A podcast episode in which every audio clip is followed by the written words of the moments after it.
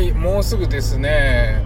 4連休ということでちょっと今コロナでお出かけがねしにくいですしなんかね GoTo キャンペーンがどうのこうのとかいろいろありますけど皆さんご予定はいかがでしょうかね。私あのー、久しぶりにキャンピングトレーラーを引っ張ってですね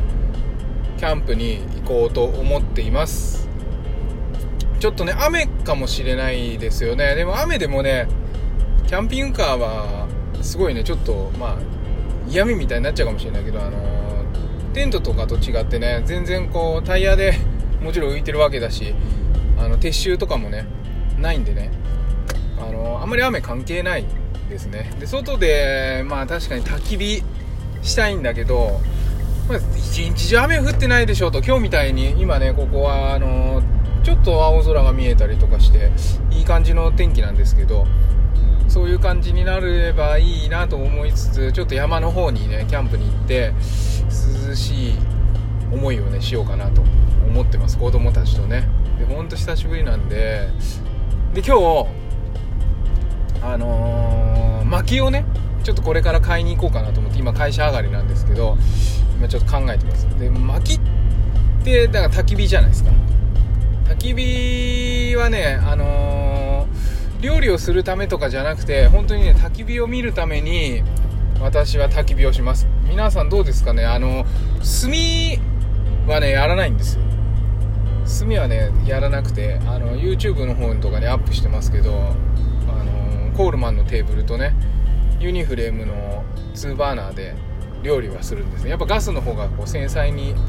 火の調節はできるんでガスの方が好きなので炭はやらないんですけど焚き火はねちょっとやりたくて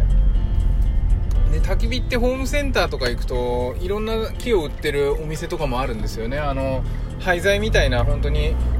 あの角材みたいなのもあれば木の皮がちゃんとついたね。あの桜の木とかクヌギの木とかなんかいろんな木選べたりとかあってそこの辺ねすごくこだわるとなんか匂いがどうだとかなんかパチパチいう音がいいとか炎の色がどうだとかなんかね本当焚き火マニアの人はねそこに魅了されて木まで選んでっていうのがねあるんですね。そういうキャンプの楽しみ方ってすごくいいなと思うんですけどただね子供がいてまだ小学校1年生と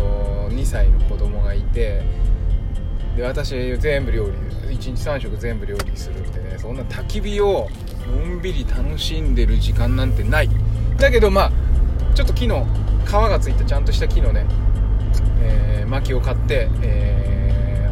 ー、3, 連休4連休、えー、ちょっと焚き火じゃねえやキャンプにね行こうと思ってます。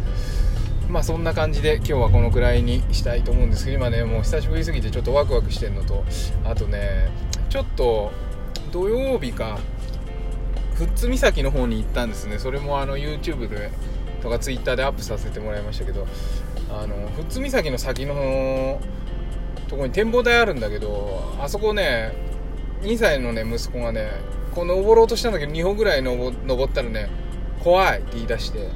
もう抱っこ抱っこで上まで登ったもうあれきつかってちょっとね右が右手でずっと抱っこして左手で GoPro でビデオ撮りながらなんてやってたから腰が痛くなっちゃってちょっとキャンプまでに治るかなんて不安もありますけれども楽しく、